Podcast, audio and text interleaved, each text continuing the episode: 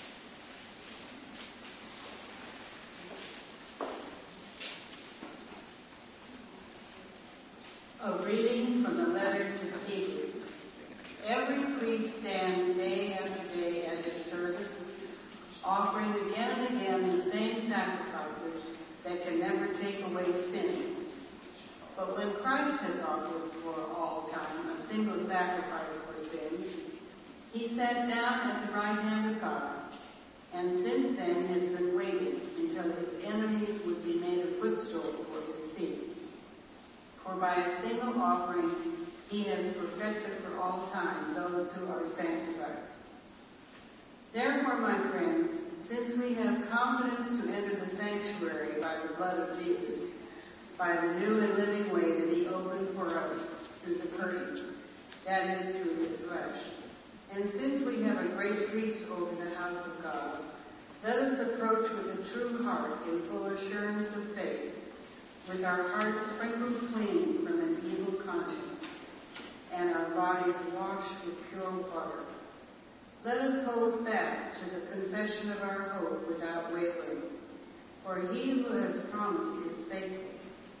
And let us consider how to provoke one another to love and good deeds, not neglecting to meet together, as is the habit of some, but encouraging one another, and all the more as you see the day approaching.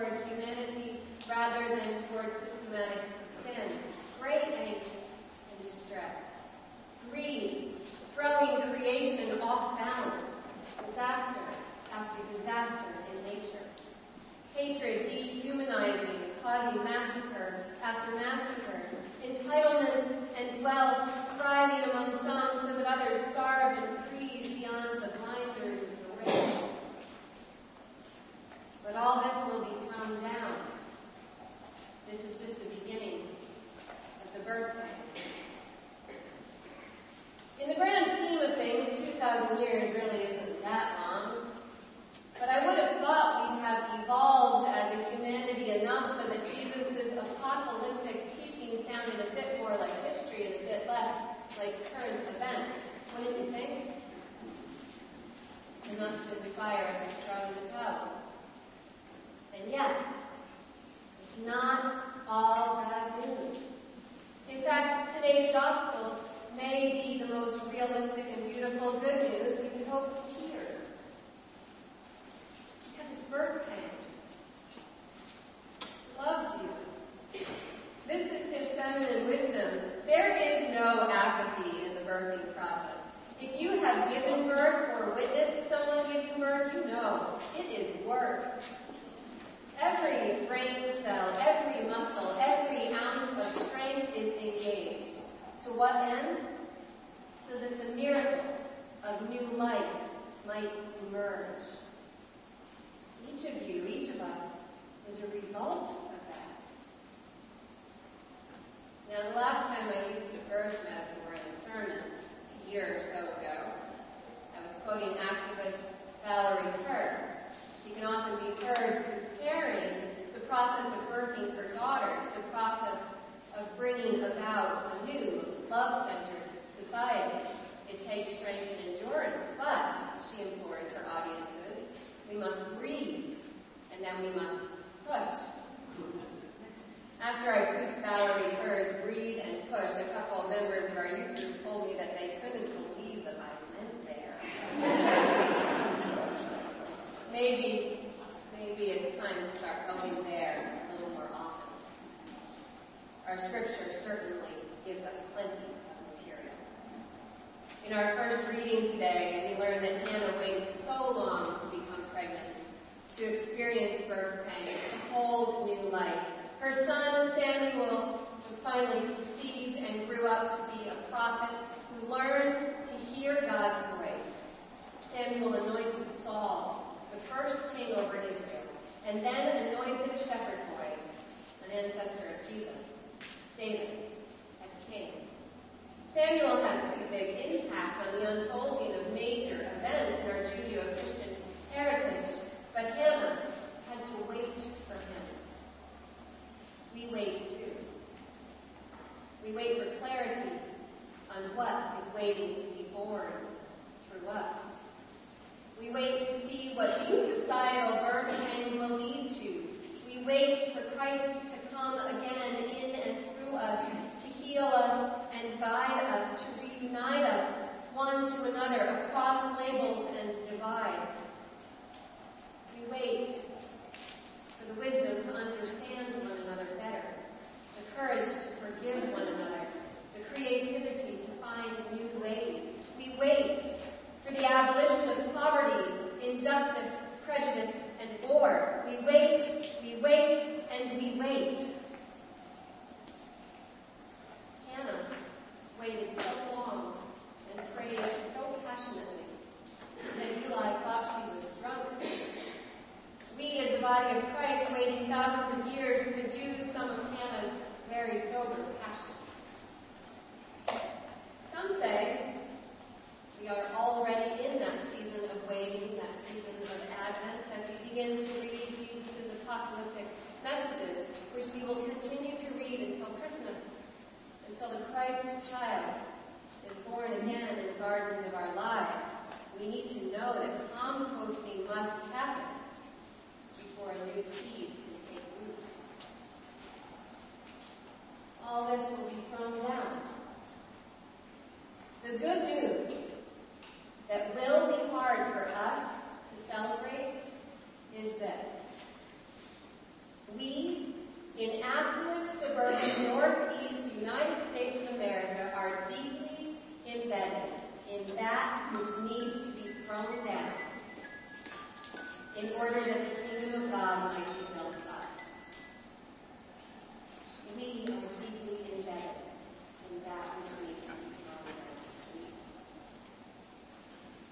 We will need to loosen our grip on a standard of living that is unsustainable, unrealistic, and quite frankly greedy.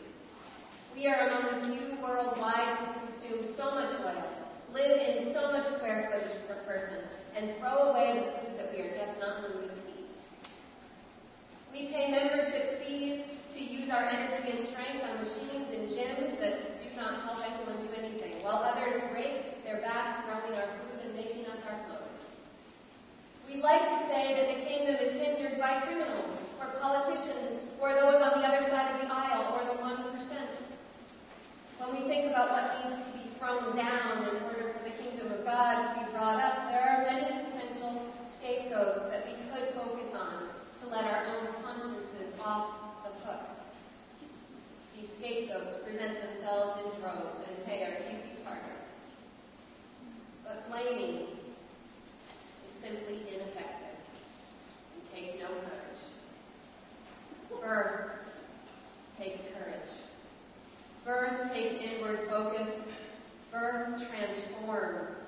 And we are being asked to take part in the birth of the kingdom of God. Are we ready? Are we able? Are we willing? The good news is that we, each and every one of us, are stronger than the things that have a hold on us. The good news is that that which wants to be born through us is stronger than us. The good news is that we have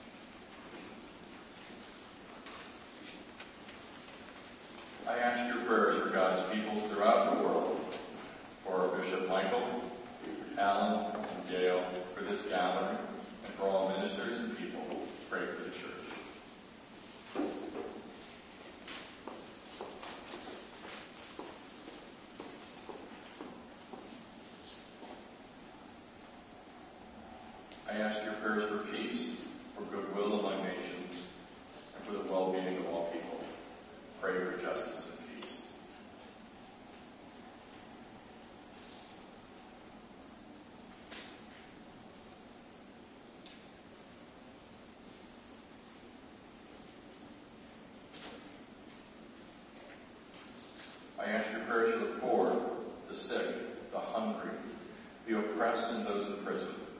Today we pray especially for those on our prayer list.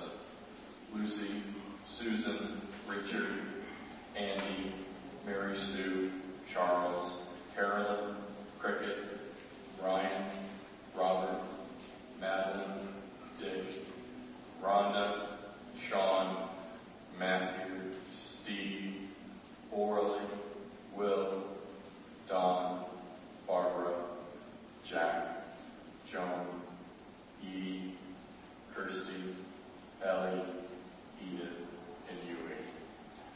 Those any need or.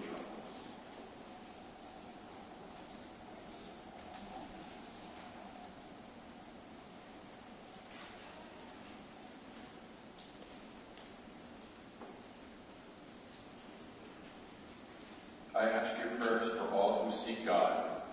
Pray that they may find and be found by God.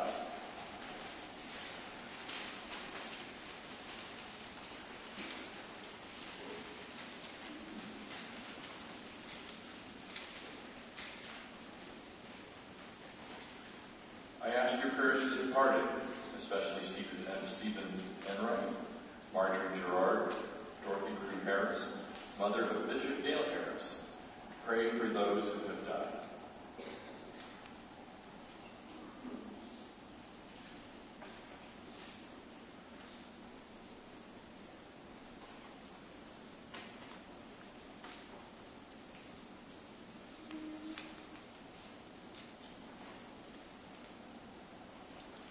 We give thanks for the birth of Chase William McGuire, son of Anne and Brendan McGuire, grandson of Ernie and Polly Stewart.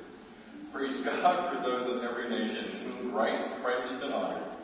Pray that we may have grace to glorify Christ in our own day.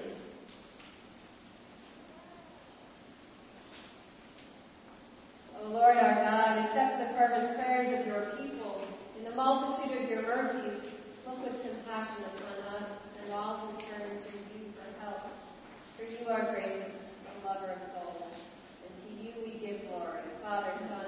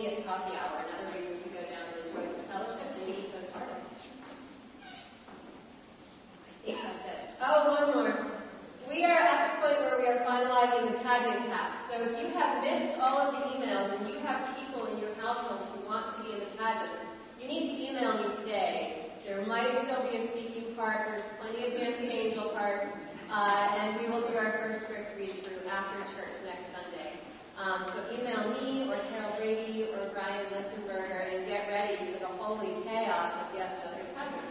we cannot wait. Um, and if you'd like to help in any way, just reach out to us and do come to that service on Christmas Eve at 3.30 to experience that joy. There will be healing prayer by Dr. Perry Dispense at various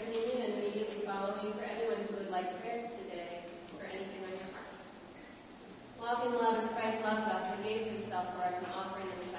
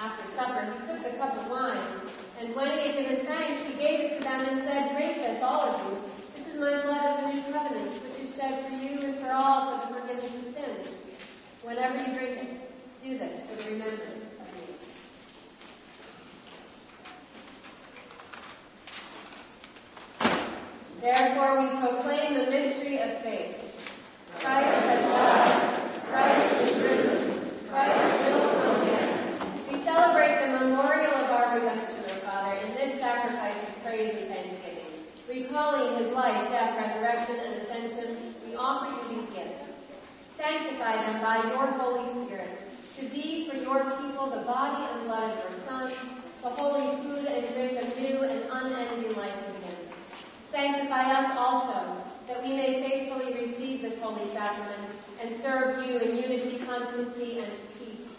And at the last day, bring us with all your saints into the joy of your eternal kingdom. All this we ask through your Son, Jesus Christ, by him and with him and in him, in the unity of the Holy Spirit. All honor and glory is yours, Almighty Father, now and forever. Amen. And now, as our Savior Christ has taught us, Our Father, who art in heaven, hallowed be thy name.